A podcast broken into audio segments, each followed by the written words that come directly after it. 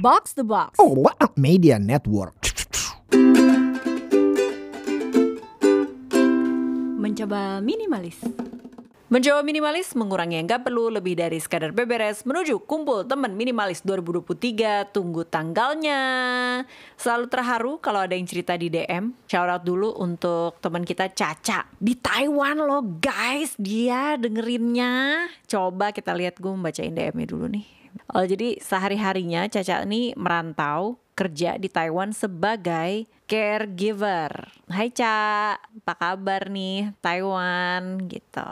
Terus dia bilang, aku kerja di Taiwan jadi caregiver untuk uh, orang lansia. Gila dia masih 20 tahun nih, gila. Ih hebat banget kamu. Menjadi seorang caregiver, utamanya lansia di Taiwan itu sangat menguras tenaga dan pikiran dan perasaan juga pastinya. Jadi di balik kesumpekan itu gue butuh pelepasan penat deh kayaknya um, dan lebih ke penunjang pemikiran sih biar nggak mikirin permasalahan hidup yang belum ada ujungnya. Ah, peluk dulu boleh nggak? peluk dulu dong gitu. Sekalian gue juga butuh sarana untuk mau upgrade diri jadi lebih baik lagi. Terus iseng-iseng buka Spotify eh muncul nih di home atau di discovery-nya keluar podcast mencoba minimalis. Aku dengerin semua loh, maraton sambil ngerjain kerjaan di sini. Seneng kayak ada temennya. Iya dong, kita temen invisible dan bisa on demand, dipanggil kapan aja. Nggak suntuk-suntuk amat kerja, penyokong aku sehari-hari biar nggak stuck di tempat kerja. Banyak hal yang bisa dipelajari, lebih baik ke depannya. Sedikit demi sedikit aku apply di kehidupanku. Yang dulunya aku ngalir aja ikutin takdir, uh, aku jadi lebih semangat mau coba ini itu, berusaha lebih dari apa yang aku punya dan coba mulai. Intinya mulai dulu entah perubahan sekecil apa pun. Yes, bener banget yang penting ada perubahan dalam diri untuk lebih baik. Makasih untuk Kak Puri, Bang Avo dan keluarga besar mencoba minimalis. Eh, eh dan keluarga besar kita empatan sebenarnya aku, Avo sama Vera nih produser kita yang juga suka jadi kakak Mimin di DM.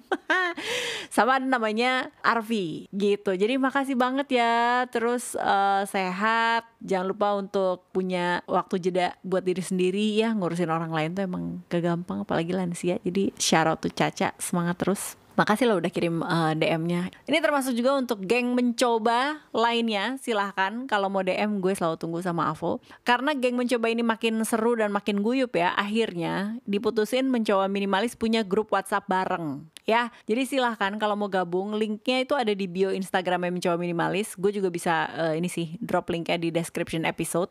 Nanti cek aja. Kalau mau ditanya jadi WhatsApp grupnya isinya apa? Isinya kombinasi ya, mengeluh, ngetawain hidup, belajar bareng, berbagi meme baru, sampai link berfaedah ada di sana gitu. termasuk jadwal uh, mencoba minimalis mampir ke kota lain. Out dulu untuk Jogja. Jadi paling deket gue sama Vera akan ada di Jogja tanggal 20 dan 21 ini. 20 dan 21 Oktober maksudnya ya. Jadi gue mau ngajak ketemuan, kita DM-DM-an ya. Ini nggak akan jadi sesuatu yang harus event gede sih, enggak. Lebih kayak yuk kita kumpul makan bareng cerita-cerita nanti kita bisa ngobrol di sana. Sekalian kita cek nanti next time ya kalau mau ada event yang lebih proper mau dibikin apa gitu ya. Cuman mau halo-halo sih sama lo yang di Jogja gitu. Berkabar.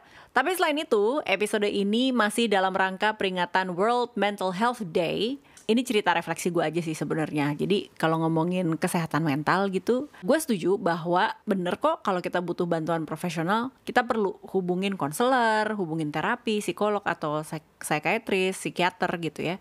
Tapi pada saat bersamaan gue juga masih merasa konsep merawat diri itu kesannya harus grande atau kayak berjarak gitu dari keseharian kita. Misal nih, misal ya, demi waras gue harus ikut yoga retreat dulu gitu. Demi waras gue harus beneran cuti dua minggu dulu dari kerja pekerjaan. Memang hal-hal tersebut juga bisa menetralisir tingkat penatnya kita, tapi masalahnya menurut gue adalah hidup kita sehari-hari itu belum tentu bisa akomodir itu. Kita belum tentu bisa cuti panjang, kita belum tentu punya duitnya untuk pergi yoga retreat ke Bali atau misalnya ke Jogja gitu ya. Pengen hidup lebih waras harus ke Jogja dulu gitu. Tapi kita cari duitnya di kota besar kayak Jakarta atau mungkin yang di Makassar, di Medan gitu yang ritmenya tuh beda sama kota Jogja atau misalnya kita ke Bali gitu. Sementara kan niatnya pengen hidup lebih waras dan lebih sadar ya. Bahasa kerennya mindful gitu. Terus gimana dong orang kita sehari-hari checklist bisa lebih dari tiga gitu misalnya ya. Nah ini gue mau cerita pengalaman terbaru gue sama Plum Village Indonesia. Nanti informasinya gue juga akan drop di description episode. Kalau lo belum familiar sama Plum Village, Plum Village itu adalah sebuah komunitas yang awalnya dibentuk sama seseorang namanya Thich Nhat Hanh. Namanya agak unik, baru saja almarhum ya. Seorang biksu kalau nggak salah uh, asal Vietnam. Tapi dia membentuk komunitas ini nih, Plum Village tuh di Perancis sebenarnya.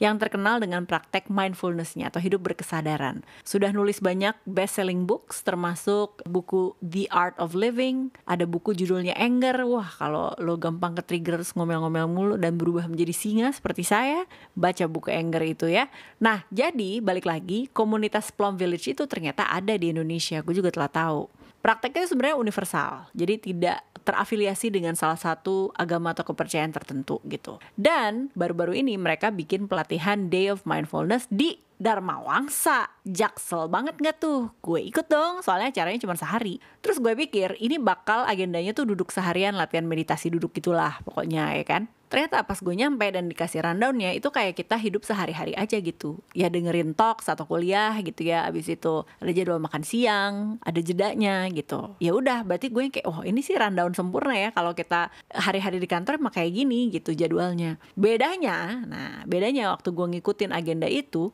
kita diingetin setiap 15 menit atau 20 menit pakai alarm yang kalau alarmnya bunyi tuh pakai handphone ini ya pakai handphone. Alarmnya tuh bunyinya bunyi jangkrik bukan yang tot tot tot gitu ngajak berantem. Ya diganti aja pakai bunyi jangkrik gitu. Jadi nggak kaget. Nah apa pun yang kita lakukan ketika alarm itu bunyi itu kita diem. Jadi rame-rame itu satu ruangannya begitu jangkriknya bunyi kita diem kita balik ke nafas. Diem aja dulu sejenak.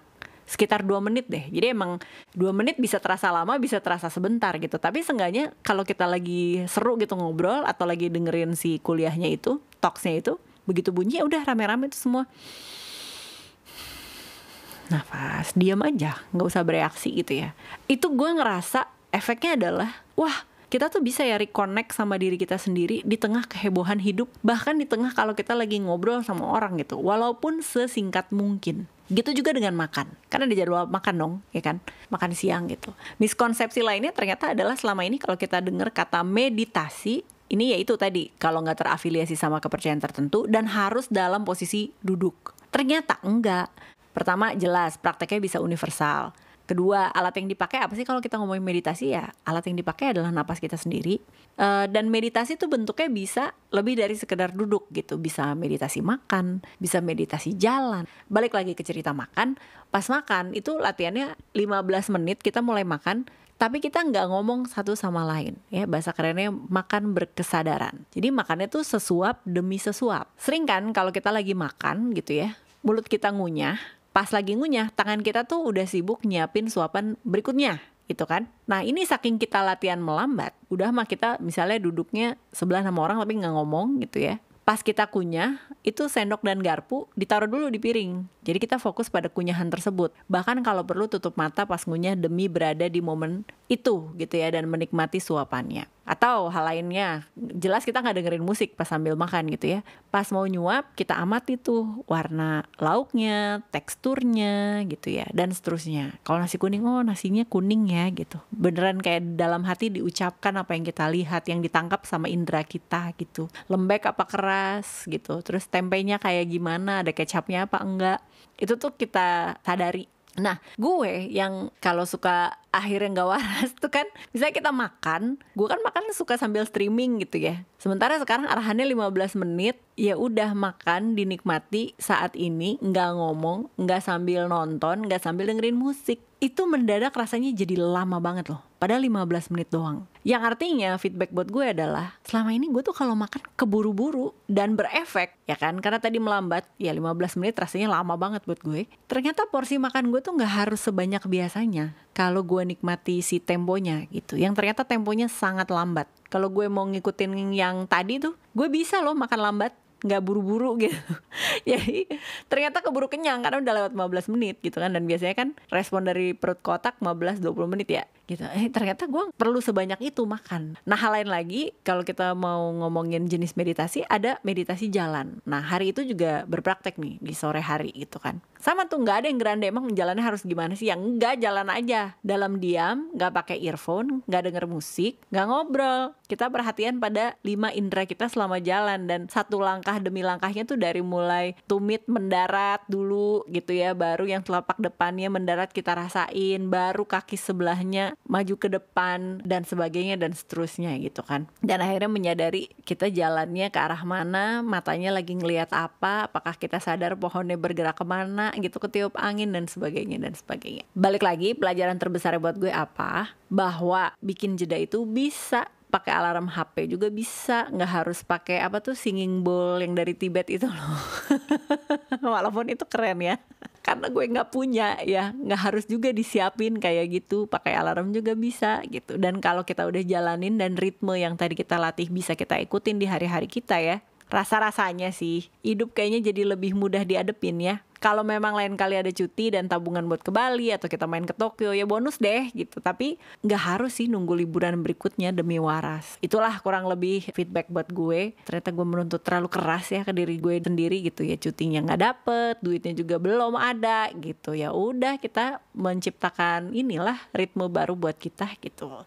Yang siapa tahu lo ngerasa relevan juga gitu kayak gue. Karena kita sudah ada di Q4 nih guys. Selamat finish strong 2023 tahun yang nggak mudah gitu ya setelah pandemi. Banyak yang masih ngejagain inilah cash flow baik diri sendiri maupun perusahaan gitu ya jadi semangat waras sehat Makasih udah dengerin. Sampai ketemu di episode mencoba minimalis berikutnya. Kasih bintang 5-nya dong please. Voice note lo juga selalu ditunggu di mencoba minimalis at gmail.com karena gue, Avo, dan Vera, produser kita ini bikin MM, bikin mencoba minimalis sebenarnya buat lo punya zona nyaman ngeluh ya, curhat, bersuara. Nah baru deh kita pikirin solusinya. Tapi kan yang penting kita uh, ini dulu ya, keluarin isi kepala dan isi hati dulu gitu. Ditunggu juga kalau mau gabung di grup WhatsApp yang mencoba minimalis. Thank you so much for listening. Puri out. Bye for now. Mencoba minimalis.